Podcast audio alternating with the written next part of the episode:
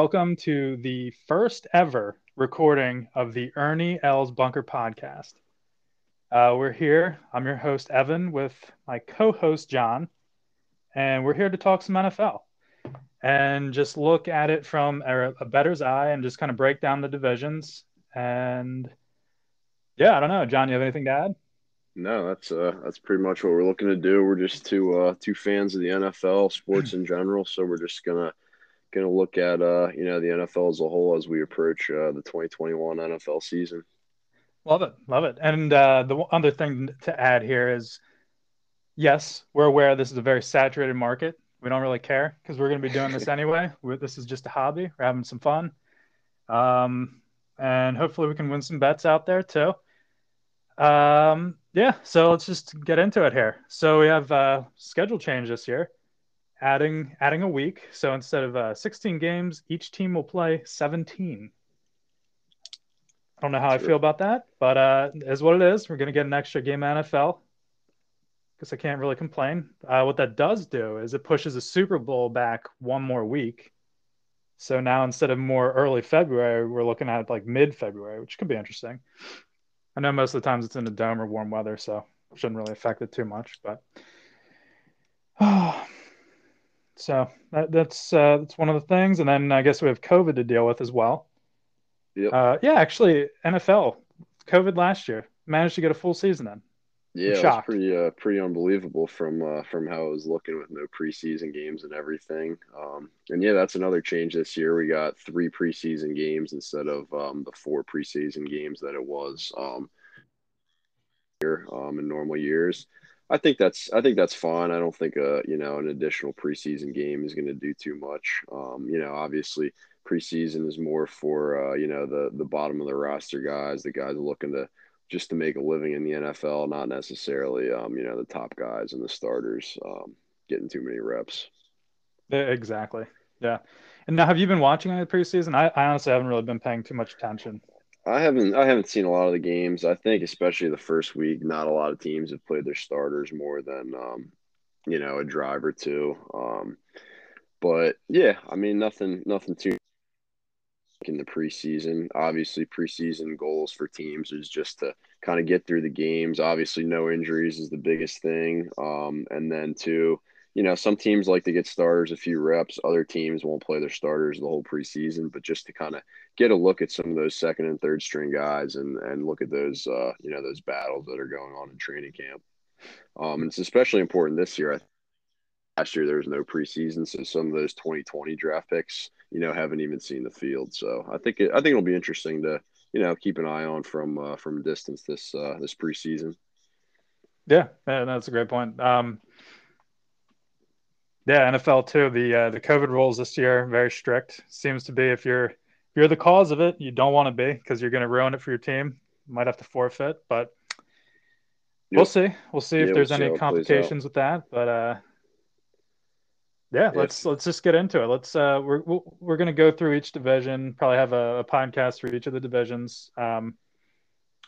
There's really no reason why we picked the NFC West to start with, but here we go, NFC West. So 2020 results: Seattle Seahawks won the division at 12-4. The LA Rams were 10-6, won the wild card.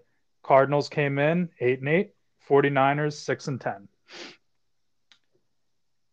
Yep, absolutely. So, I mean, I think with that division last year, it was definitely a battle. 49ers were ravaged with injuries. The Seahawks and the Russell Wilson, Pete Carroll era have always been, a pretty solid contender. So that wasn't much of a surprise. The Rams snuck into the playoffs as well too, and actually beat the Seahawks in the wild card round of the playoffs. And, the Cardinals right in the middle there at 8-8. Yeah. And I don't want to get too much into it because we're going to break them down. But yeah, well, this is like I know we talked a little before the episode and we both kind of think this is a wide open division. But yeah, we'll get into that. Just one thing we'll probably be doing. We'll just rank the quarterbacks, and here I'll kind of read how I have it, and you can chime in or have your own ranking system. Yeah. Top dog, I think it's pretty clear. Mr. Russell Wilson, best curls in the NFL, by the way. I actually have Matthew Stafford as my two. Then I have Jimmy G, followed by Kyle Murray. Okay, interesting. Yeah, I don't know if you agree. I don't think there's much argument to be made that Russell Wilson is the top dog. Yeah, I think Russell's definitely my number one there, no doubt. After that, I think it definitely gets interesting. I would agree that I think Stafford, is probably the number two guy out of those quarterbacks. I think that, it's going to be real interesting this year because Stafford, was obviously in Detroit his whole career. And, it's probably going to be under, an exciting young offensive mind in Sean McVay. So I'm really excited to see what that offense is going to look like this year. I think 3 and 4 are interchangeable for me. Kyler's definitely a high upside guy, Kyler Murray in Arizona. I think he's still developing though. And I'm not 100% confident in the Cardinals offensive line to necessarily be able to protect him. Especially for, a short quarterback. I think he's about 5'9" or 5'10". Granted, he's very mobile. I think, Garoppolo is just a solid quarterback that, all signs indicate like he'll be the starter and probably play most of this year. Although, Trey Lance could throw a wrench in that. But yeah, no, I pretty much agree with those rankings as well. Yeah, I mean, you have Russell Wilson. He knows the system. He's been there.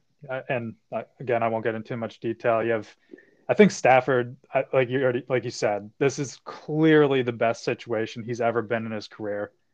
He's got weapons around him, got a great coach. And same thing with Jimmy G, really. I think his success is really just a product of how good Kyle Shanahan's offense is, really.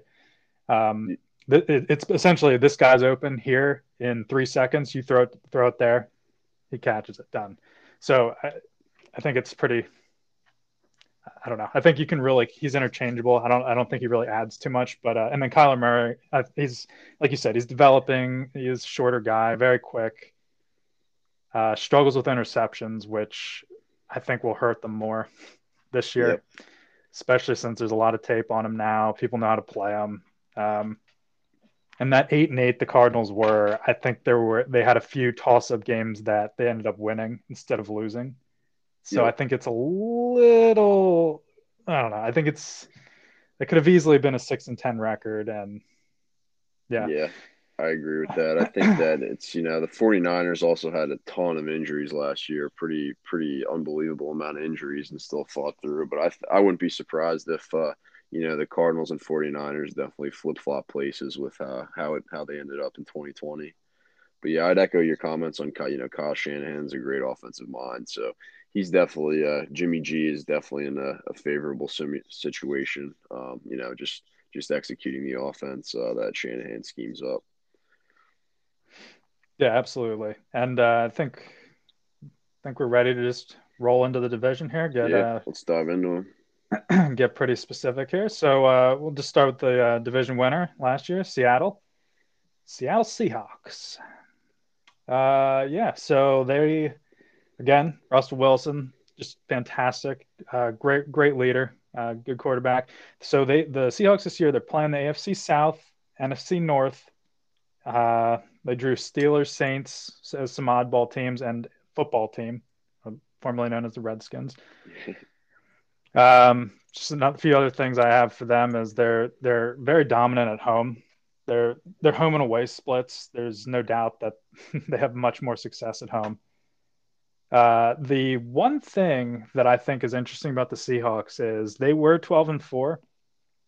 I looked back at the scores, and I think every game but one where they just absolutely destroyed the Jets was within one touchdown or one score at least. And I think that's really a product, too, of just how Pete Carroll has the team playing, and that they just kind of they play to win. They're not – I sometimes feel like they're not necessarily always wanting to go down and score. They're sometimes more conservative. Like, if they want to just, run out clock, they're fine just run the ball 3 times and punting if need be. So I think that's kind of interesting. and kind of along with that same point is they play up to the good opponents because they're able to hang with them. You have great offense. Russell, Metcalf, Lockett, two wide receiver weapons that are just fantastic. Running back, honestly, plug and play. It's a product of the system. Doesn't really matter. Who is the running back there? I don't even know. Penny, I think Chris Carson and Penny kind of get the carries, I think. Yeah. Again, I don't think it really matters. But yeah, I kind of have them as one of those teams that will then play down to lower teams, but then play up to upper teams. Yeah, no, I agree with that assessment of the Seahawks. I think, obviously this year with, fans, hopefully full crowds returning, knock on wood. But I think that, those 12s in Seattle definitely make a bigger difference this year. So I would expect them to kind of dominance. Obviously Russell Wilson's, with the trade rumors this offseason, nothing really materialized out of that. That seemed to happen in a couple situations. But yeah, no, I agree with that assessment. I think it's interesting the Seahawks have really changed in the Pete Carroll, Russell Wilson era. Back in like the 2012, 2013, back when they had the Super Bowl runs, they were really defensive heavy. Richard Sherman, Earl Thomas, guys, the Legion of Boom that were just a really dominant defense, and they had Marshawn Lynch like beast mode, running the ball down their throat, and Russell Wilson was kind of more of a game manager type at that point, don't turn the ball over, make the occasional plays to, get a third down conversion to win the game. But I think they've really transitioned to, kind of just let Russ cook, as they say, but, let Russell Wilson use, DK Metcalf and Tyler Lockett. That's two of the best receivers in the game, a great combo, and just kind of win that way. Notable offseason additions. Yeah, sorry, go ahead, Evan. No. I just before you move on, I think that's a great point too. Like Pete Carroll, like it probably was not even that long ago, really. I want to say it was like 3-4 years ago. He'd be just first down, run the ball, just automatically, and he'd be like that one coach, like let's establish the run, and that's actually one of the things I looked at prior to like Seahawks here is their first down run percentage was I think bottom 10 or lowest, which is good. So that means they're actually attacking on first down. Yep. And rightfully so with what they have. Yeah, absolutely. I mean, without getting too much into the analytics, obviously, they seem to be kind of following that trend where it's not just a, ground and pound game that it was 20, 30 years ago. It's, there's more, more expected points added per play when you're throwing it, and especially with a quarterback like Russell Wilson. So it seems like they're really taking advantage of that. I think the one thing that, frustrates me as a fan is just like, man, they just can't seem to get a very reliable offensive line around Russell Wilson. I don't know if they just want to, use his skills and just let him run around, but it seems like it's just a kind of rotating cast of characters. No one really established. That's actually funny you bring that up. I looked at the average time to throw, and Russell Wilson, and obviously you weed out people who don't have enough attempts. So it's really just you want to look at the people that started for the NFL games. But he's actually, I think he was top 5 in terms of having a lot of time to throw. And it's. You bring up a great point. The O-line's terrible, or just not below average, at least we'll say. Yep. And what he does, he's able to just create time himself. Yep. He's another year older. I'm not saying he's going to lose a step, but you never know when that could happen. And if it did, it could be catastrophic because I really do think they rely on him to kind of create on his own, get out of the pocket, and just look downfield. Yep, 100%. I think they've invested in him with the contract, and I think it just seems like they're just content with letting them do that. And I think it also goes hand in hand with a lack of draft capital that they've had in recent years. They've been a team that's pretty aggressively traded first round picks, high draft picks for players in a little bit more of a win now mode. And so because of that, you're not bringing in as many first and second round, blue chip prospects, to build up the offensive line, build up other position groups. you know, I think this past draft, the 2021 NFL draft, the Seahawks, I believe, had 3 draft picks, and I think their first one was maybe in the second or third round. So obviously, you know, they have a pretty good roster as it is, but it's hard to build for the future that way.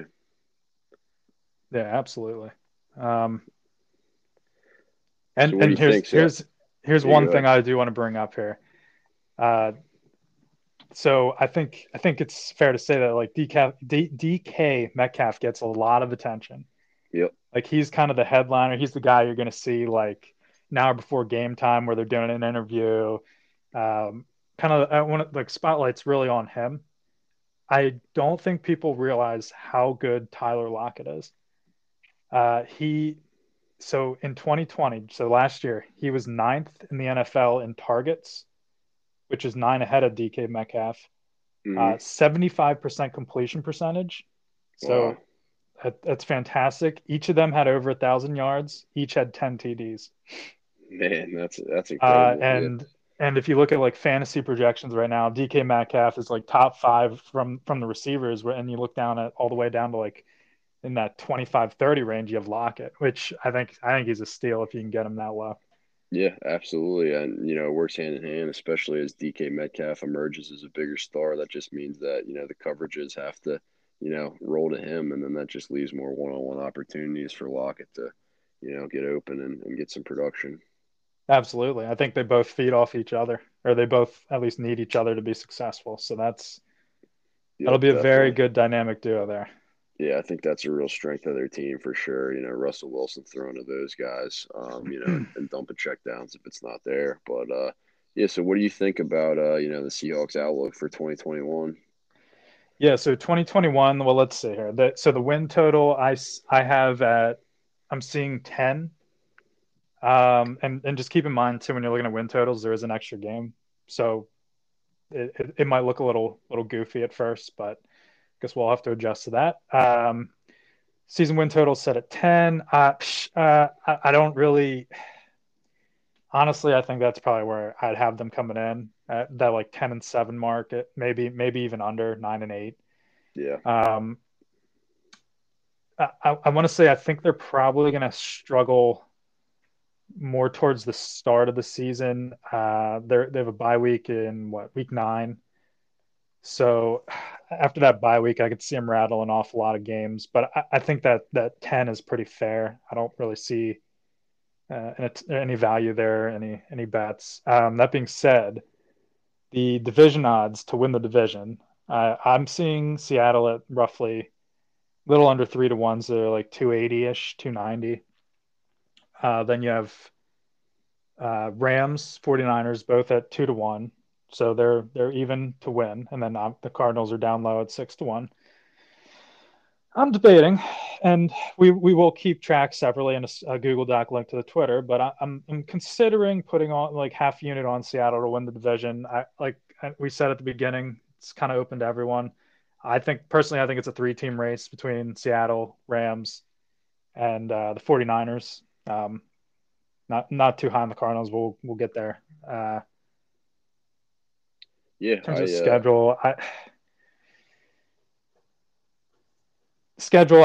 I'm looking through it right now. Like, they start off at Indy, Tennessee, Minnesota, San Fran, LA, Pitt, New Orleans, Jacksonville, and then they have the bye. Before that, I think there's a lot of toss-ups.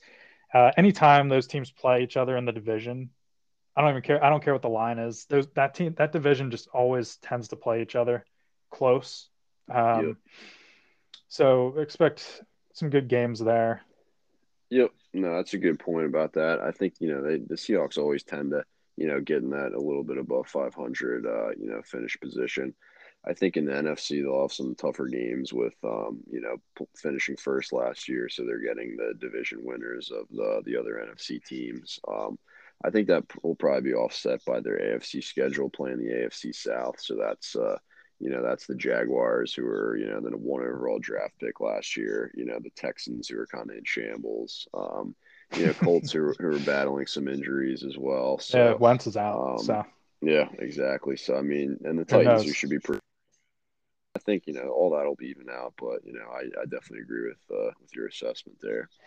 Yeah, it's just like I think they'll be a winning team when it's all said and done. I don't expect them to have this crazy season, but I mean, time will tell. Yep, I agree. Yeah, I'm ready to move on to. We'll look at the Rams next. I think one of the biggest offseason headlines here is Goff is gone. Added Stafford. As we've talked about before, I think Stafford, this is probably one of the best situations he's ever been in. I think it is the best situation he's ever been in his career. He's with a great coach, decent O-line. I mean, Rams defense, I think, is still very solid, which does benefit the offense. He's got weapons around. Who's the trio? Is it Kupp, Woods, Higbee at tight end. Yeah, Higbee, I think Gerald Everett as well at tight end. So I think he's just got a lot of options. And actually, just a side point here, I think Sean McVay and Kyle Shanahan are two of the best coaches in the NFL. To be honest, I think they really do embrace this new analytics phase. They really pay attention to that, and they kind of design an offense around that as well. So it's funny that they're both in the same division, but I think they're probably going to have a lot more success with Stafford in there instead of Goff. Oh, and DeSean Jackson, that's right. Yeah, he's another addition. Right. He'll probably be hurt by week 3, but one of those things where he just blows it open over the top. So then you have Kupp, Woods running underneath. I really do think this is going to be pretty pretty explosive team. My only concern, whereas the Seahawks, you kind of know what you're going to get, right? They've kind of proven to you what they can do with that team. I'm still not. Stafford is still a little bit of a question mark to me, just because he never really showed me that he could really win in Detroit. I know he's in a terrible situation now. He finally has weapons around him. I think he can. I want to say he can, but there's still a little reservation from my standpoint, but I agree with that. I think that, the Stafford trade is definitely, the biggest move this offseason, obviously. And not only did they give up Jared Goff, they gave up Goff and they gave up 2 first-round picks, which is a pretty steep price. So they really, they were really sold on this to bring in Stafford. So I think what you had mentioned before, is I think it'll really unlock that, the vertical element to their offense, especially combined with getting DeSean Jackson. So, they do a lot of crossing routes in the McVay offense, a lot of play action, a lot of crossers, to Woods. And a lot of 3 receiver sets. Yep. But now with that element of having DeSean Jackson, taking the top off the defense with Stafford's big arm, I think that's going to, make defenses, respect the deep ball even more than, under the Jared Goff-led offense. So I'm excited to see what the Rams offense looks like. I think the offensive line is a pretty solid offensive line. I know their left tackle, Andrew Whitworth, is about 4 years old, but he's still playing at a pretty high level, surprisingly. I'm excited to see what that looks like. Yeah, absolutely. I'm actually really excited for Stafford too. I like the guy, so I would love him to actually make the playoffs and go on a run here. And just with the Rams offensive line is just leaps and bounds above what Detroit was. So he should have some time, and that'll be really good to see. And he finally won't be seeing him on Thanksgiving Day, just getting destroyed out there. Absolutely. So, yeah, that'll be cool. Yeah, I have John Johnson as a safety. I have him noted as leaving. Interesting name, John Johnson. Oh. Pretty vanilla name there, just like my name. But I think I know which was it, Darrell Henderson, or was it the other running back that was it Cam Akers that got injured for the season? I forget which one, but one of their running backs. I know both of them missed time last year. Okay, gotcha. I think Cam Akers is the one that went down, though, for a longer period. Yep, that sounds right. But I think, in that system, I don't think that'll be too big of an issue. I think running back is one of the positions that can be, filled a lot easier. Plug and play. Plugged in, yep. And the Rams, it's interesting as well to me. I'm a big draft follower, but I believe that they haven't made a first-round pick since they drafted Jared Goff in, I think, 2016. They've just traded away that pick every year. And, this year's no exception. They gave away this year's and next year's first round for Matthew Stafford. Before a couple years back, they traded for Jalen Ramsey, so he's a big piece on that defense. Obviously, Aaron Donald's probably arguably the best player in football. He's a beast. He's getting a little older, but he's shown no signs of slowing down really, so he can really wreck games from the end. But yeah, so they're they don't have as much draft capital, kind of similar situation as the Seahawks. No first round pick this past year. But they're definitely a team that's in win-now mode, as evidenced by the Stafford acquisition and, their roster construction. Absolutely. Yep. So 10-6 last year. So what are we thinking for their outlook for the 2021 season? Yeah, so 10-6. Season win total set at 10.5. This one is not even, though. So the under is far more juiced. It's at minus 140 to go under 10.5. Okay. The over is at plus 120. I mean, when I went through, I kind of go through game by game, and I'm not going to get into too much detail on what I'm looking at this far in advance. I think when we do the weeklies, I'll probably give a little more insight as to what I look at in terms of some more predictive stats of what I think the outcome will be, but. I kind of went game by game, simulated it, and I have them at a 10-7 team. So, again, it's close enough that I wouldn't think there's any edge either way. Definitely wouldn't take the under at minus 140. That doesn't make any sense to me. But, again, I think 11 is a little too high.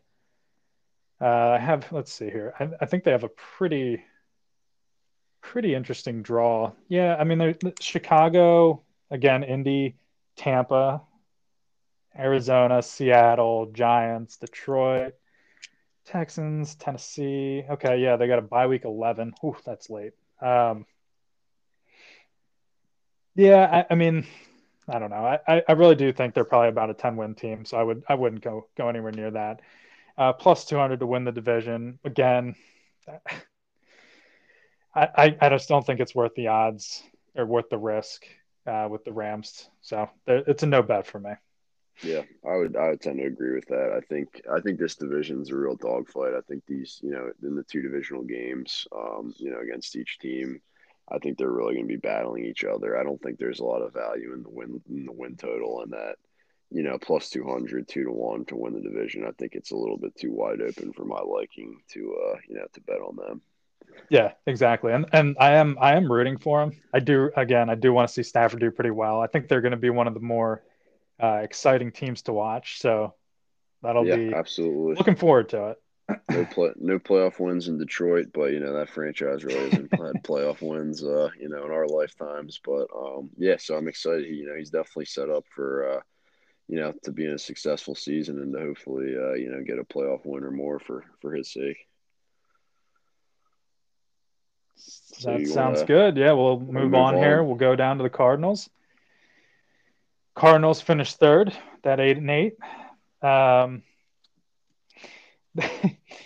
It's funny. Like I look at like acquisitions prior to doing this, and they added JJ Watt and AJ Green, and I just was so shocked. I had no idea.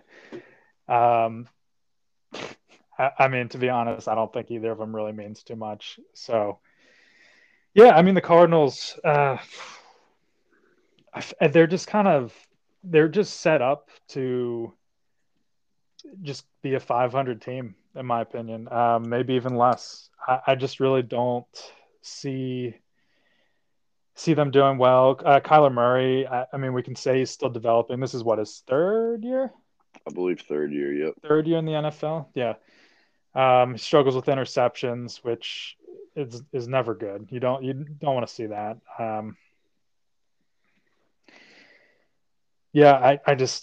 We'll see. I know Josh Allen, he's a great example of just someone who never really pieced it together his first 2 years, and that third year he figured something out in the offseason, and look at him now. He's one of the top quarterbacks in the NFL. I don't think that'll happen to Kyler, but you never know until you see. I don't know. I'm not very high on the Cardinals, as you can tell. They had like a few games. They actually had that game last year, the overtime or the Hail Mary game, right? Where it was just right. Chucked from the 50-yard line. DeAndre, complete beast, just comes down with it. Yeah, that was an incredible ending there. I think I'm in the same boat as you. I know the Cardinals are a pretty hot team. In terms of some analysts who think they're really going to break out this year and take the next step. Like Evan, I'm not quite sold on them. I think that in terms of their offseason acquisitions, I was not really that big a fan of. I like J.J. Watt personally, but I believe he's on the wrong side of 30, or at least close to it. And he he's dealt with a plethora of injuries in recent years, and he's not the dominant player that he used to be. And same with A.J. Green. I think it's just, unfortunately for him, I think, he doesn't have a lot left in the tank. He's dealt with injuries, so I don't think that's going to be too big of impact, to take the next step on the offense. In the draft this year, in the first round, they took linebacker Zaven Collins. I think he'll help the defense. And they also got a wide receiver named Rondale Moore in the second round. He's kind of, an explosive playmaking type receiver. So he could add a little bit of spark there, but yeah, overall, I'm not sold on the Cardinals. Other than Rondale Moore, who's a rookie, receiving core is kind of on the wrong, aging. DeAndre Hopkins is a beast, but I think he's also slowing down. He's on the wrong side of 30. I don't think AJ Green's going to add very much, and I don't think their offensive line is too good. So I think that combination, I like watching Kyler. He's an exciting player, kind of in the Russell Wilson mold of, let him just run around. Sometimes he'll drop back 20 yards on a play and just kind of scramble. I think the negative plays kind of negate, any positive plays that they have there with interceptions or sacks for big losses. So, I'm not too high on the Cardinals as well. What do we have? I guess for the window? I guess here I'll pose it this way. What do they have to do to win the division? What scenario would they what needs to happen for them to be successful and win their division? I'm not seeing it. I don't know. A lot of things that have to go their way. If they'd have to win every toss up game. Yeah, I think we might be having a different conversation if Kyler Murray figures out how to not throw interceptions. If he's not turning the ball over, I think that's going to be huge. I think they're going to be able to move the ball. They have weapons. They can get in the end zone. They had a pretty good red zone conversion rate too. So I just think too many things need to go their way for them to even have a shot. I just don't see it. Yeah, no, that's a good point. I think, the Josh Allen point you made would be, no one would have thought the Bills would have taken the next step, and no one would have thought Josh Allen would have, performed the way he did. He really got a lot more accurate. I think Kyler, he's got a rocket arm, but I think his height definitely works against him in the NFL. He's 5'9" or 5'10", so if a team can just kind of contain him in the pocket and, make him, see over the line and make throws consistently, I think he gets a lot of splash plays. He's got a huge arm. He's really fast and can break some big runs as well. But I just think that, you can force him into a lot of sacks and turnovers that can just, stunt their momentum. But really, I mean, their division outlook to me is going to come down to, can they hang with, obviously the other teams in the NFC West? Can they go to Seattle and win? Can they beat the Rams with that defense? Then the 49ers as well. And yeah, I just don't see it this year. So, I think I think this is kind of how I have them pegged. They're a team that's going to win some games they shouldn't, but they're also going to lose some games they should win. So I think week to week, there's definitely going to be opportunity with the Cardinals, in terms of outlook, preseason outlook. The win total is set at 8.5, which I think that's way too high.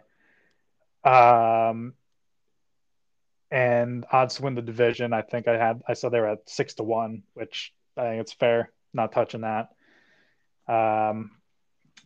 The one bet I actually will probably add to the spreadsheet and would make official. You can look at the alt win total for the Cardinals. The under 7.5 at +130. Huge fan of that. I really don't. I think I have them at. Yep. Yeah. 7-6. Oh no, I have them at 5 or 6 wins. So I think under 7.5 is well worth the value at 130. I think they're going to struggle a lot, and with those divisional games, they drew the Titans. They're at the Browns, or they're at the Titans. They play the Panthers at Dallas. They just have a lot of games that these teams are on the up and up. They're more put together. They have more veteran leadership, veteran quarterbacks. I just don't see them really pulling through and beating those really good teams. Bye week in week 12. So again, late bye week, but we'll say that you kind of go through their division and there's not that easy spot or easy stretch. So it's going to be hard for them to string wins together, and let alone get 8, or I think what I said, 8.5 was the. Yeah. Line I think 7.5, the all line. So I that under bet, I think obviously the tough divisional games. I think, obviously the Browns are had a great year last year. They should be good again. Cowboys should bounce back with Dak coming back. I know the Panthers have beaten the Cardinals the last 2, kind of terrorized Kyler Murray with, I think they've sacked him about 15 times in 2 games. I kind of like the under there as well. Obviously we're not too optimistic on the Cardinals outlook this season, but not at all. We'll see how that turns out. Not at all. Yeah,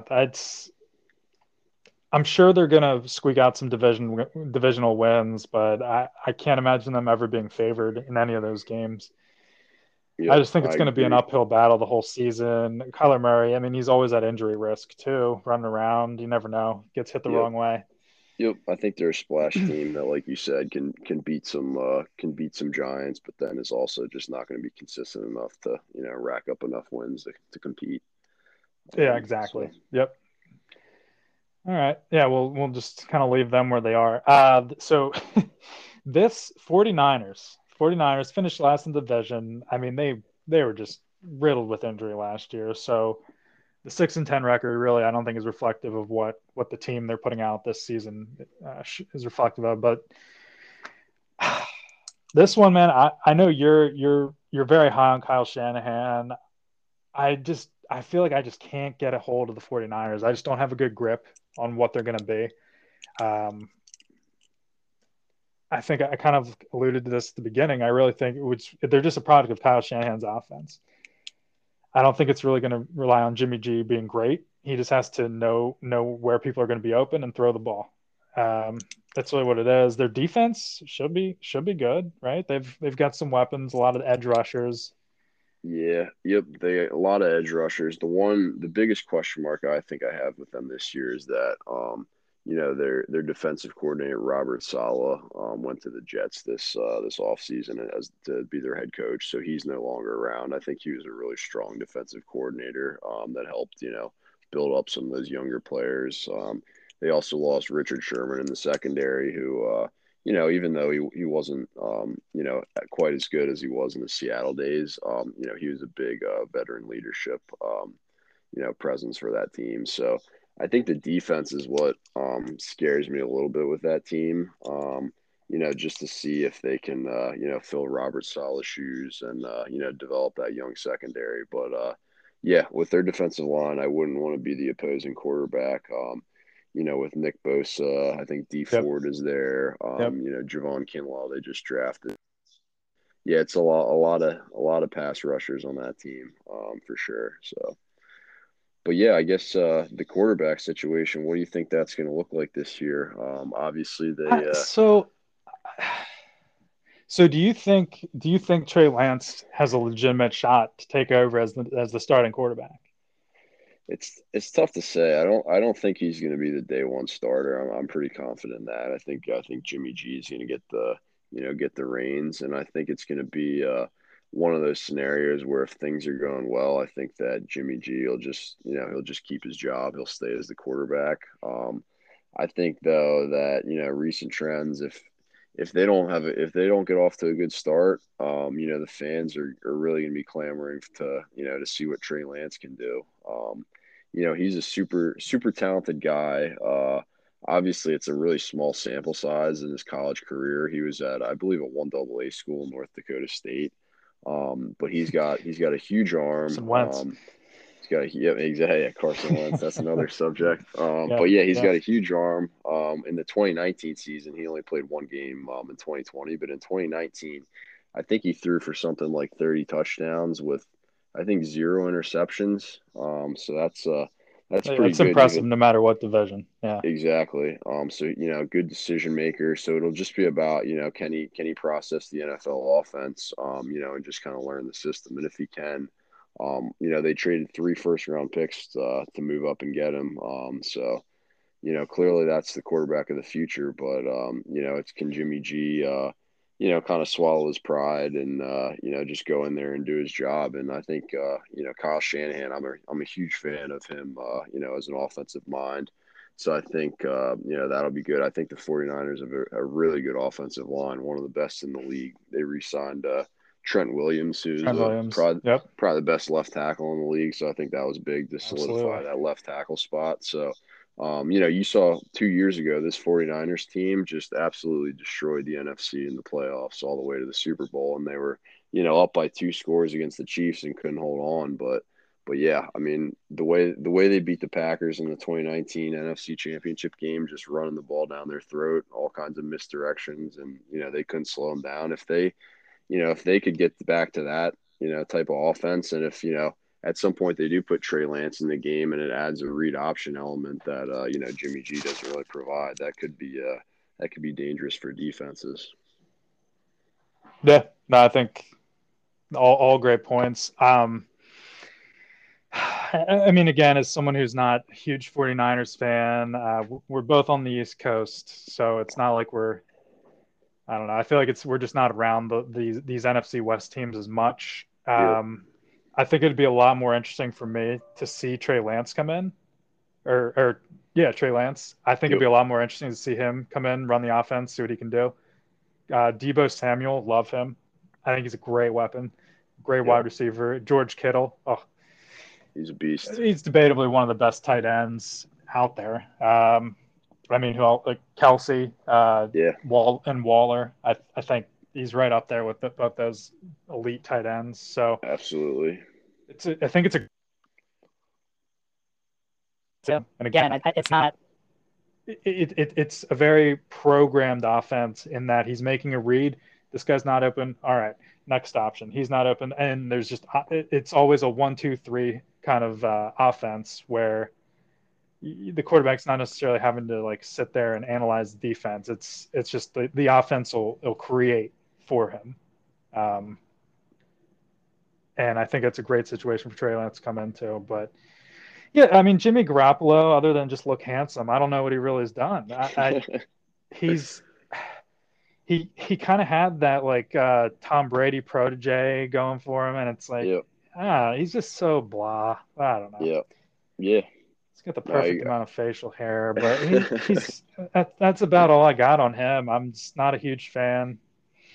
Yeah, no, I agree with that assessment. Definitely a system quarterback. You know, obviously, you know, can pull off the male model look, but yeah, in terms of his quarterbacking, you know, just I think a product of the Kyle Shanahan system. But hey, I mean, he's got, like you mentioned, all those weapons. You got Brandon Ayuk, additionally, and they got about 3 good running backs that they can, you know, run behind that offensive line. So, I think, you know, he doesn't go above and beyond, you know, what other quarterbacks would do, but I think he's solid enough, you know, to just kind of manage that offense. But as you've seen, like, you know, that's why the 49ers believe that Trey Lance ultimately will offer them much higher upside than Jimmy Garoppolo. So it's just going to be a matter of time. Maybe it's this year, maybe it's not. But yeah. Yeah, I don't think I realized how much they gave up to go get him. It was a lot.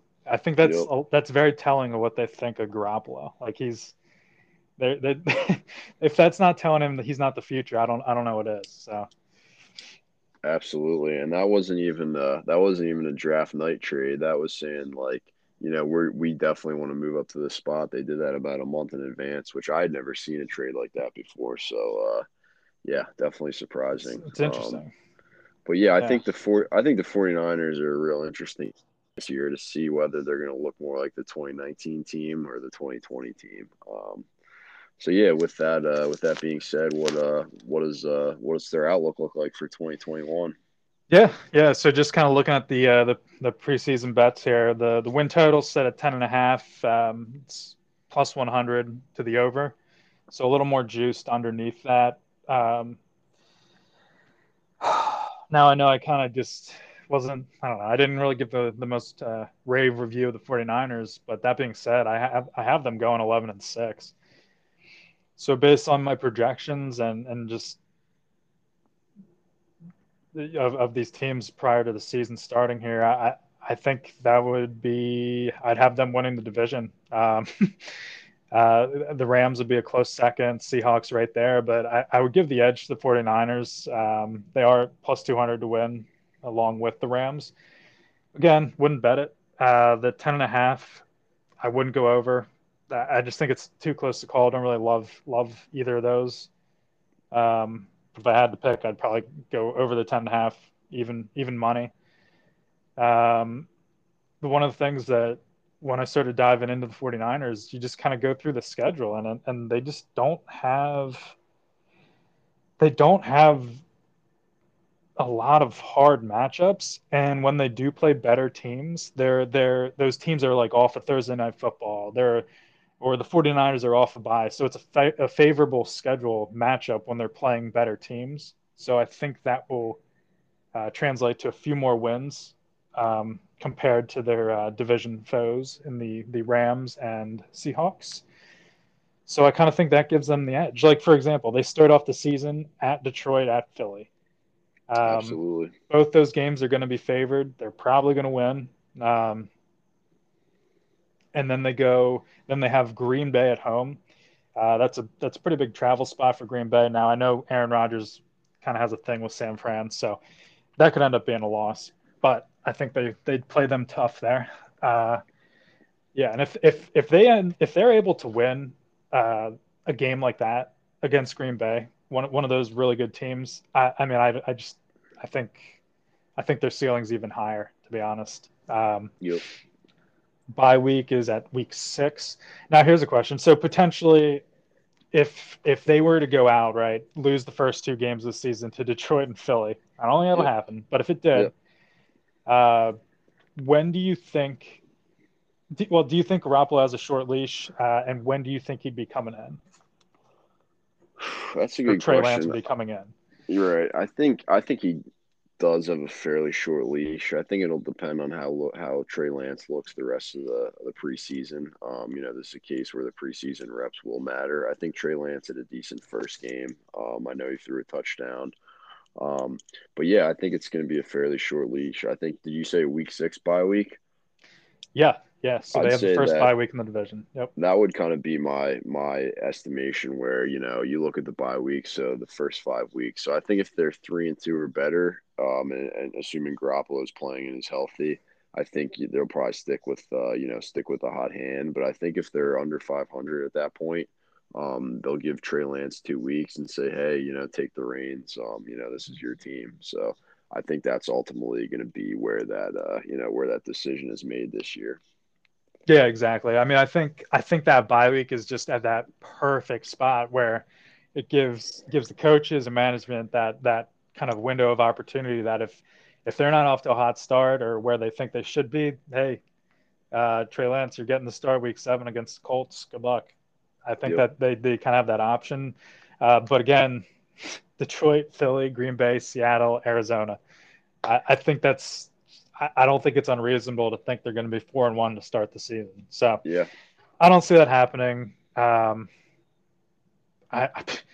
really just don't even see a hard, other than the divisional games. They really don't have a tough game or a tough situation to play a good team. Yep, they got the benefit of that last place schedule. From the prior year. That's exactly. Yeah, that's exactly what it is. So they get the benefit of that that easier schedule. They have their starters coming back. You got to keep in mind, like what you said, I think you even said it, they went on a Super Bowl run somewhat recently with a lot of these guys. Absolutely. 2 years ago. Yeah, 2 years ago. So that was what, 2018, right? Yep. And I think you can argue that this offense is pretty much the same offense, if not better. You know, they got Trent Williams, so they probably have a better tackle situation. To me, the only question with them really is going to be on the defense, especially in the secondary, with losing Richard Sherman, you know, and also losing Robert Saleh, whether they're going to be able to hold up with, you know, the passing offenses in this division. I think it was 2019, by the way. But yeah. Yeah, 2019, right? Yep. But yeah, I mean, I think that's going to be what it comes down to, whether or not they can hold up against, you know, the DK Metcalfs, the Robert Woodses of this division, the DeAndre Hopkins on the outside. But obviously you got Nick Bosa coming back off of injury. You got a lot of, you know, other potent pass rushers. So I think if that defense can still be pretty strong this year, that they have a pretty positive outlook. Yeah. So I guess to kind of summarize here, the one wager that I think I'm definitely locking into is the alt win total, the going under 7.5 for the Cardinals. But other than that, I think everything's pretty fairly priced. Nothing really jumps out at me. I'm kind of excited to see how this one plays out.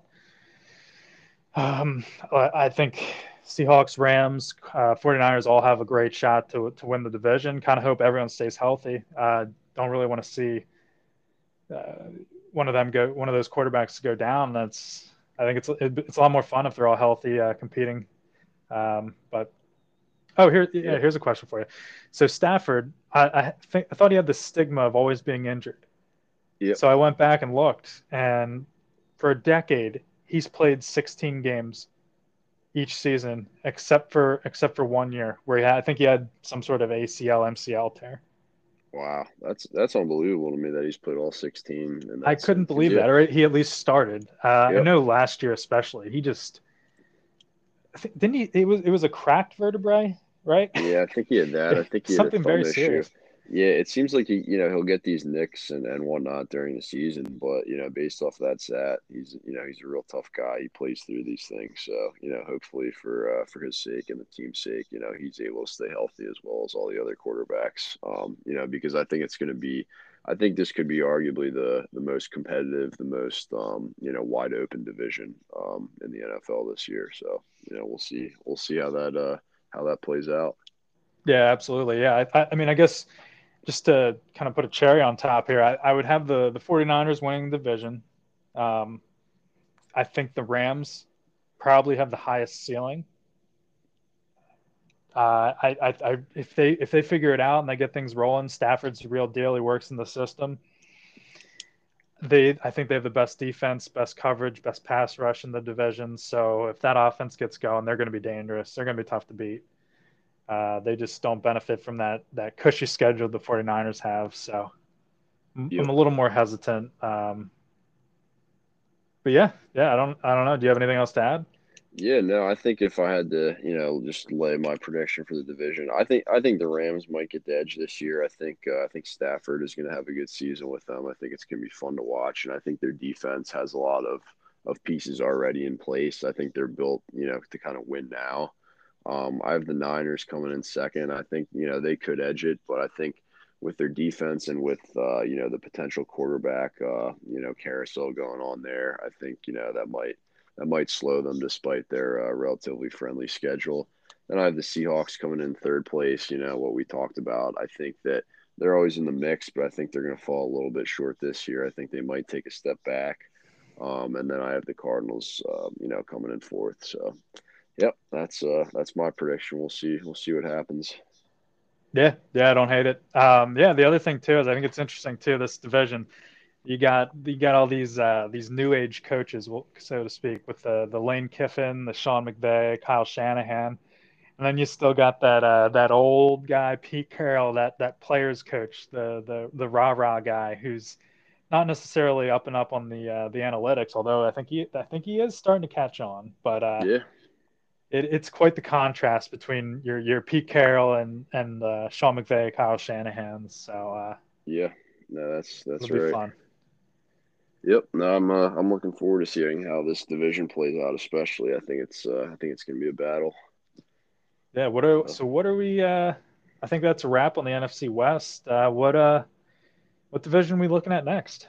I think so. We could jump to the NFC East next if you want to take a look at that. Oh, that'll be a good one. Yeah, I think that's a wrap on the NFC West. We'll come catch you with the NFC East action on the next podcast. Got some Cowboys, Giants, Eagles, and football team. Sounds good. Looking forward to it.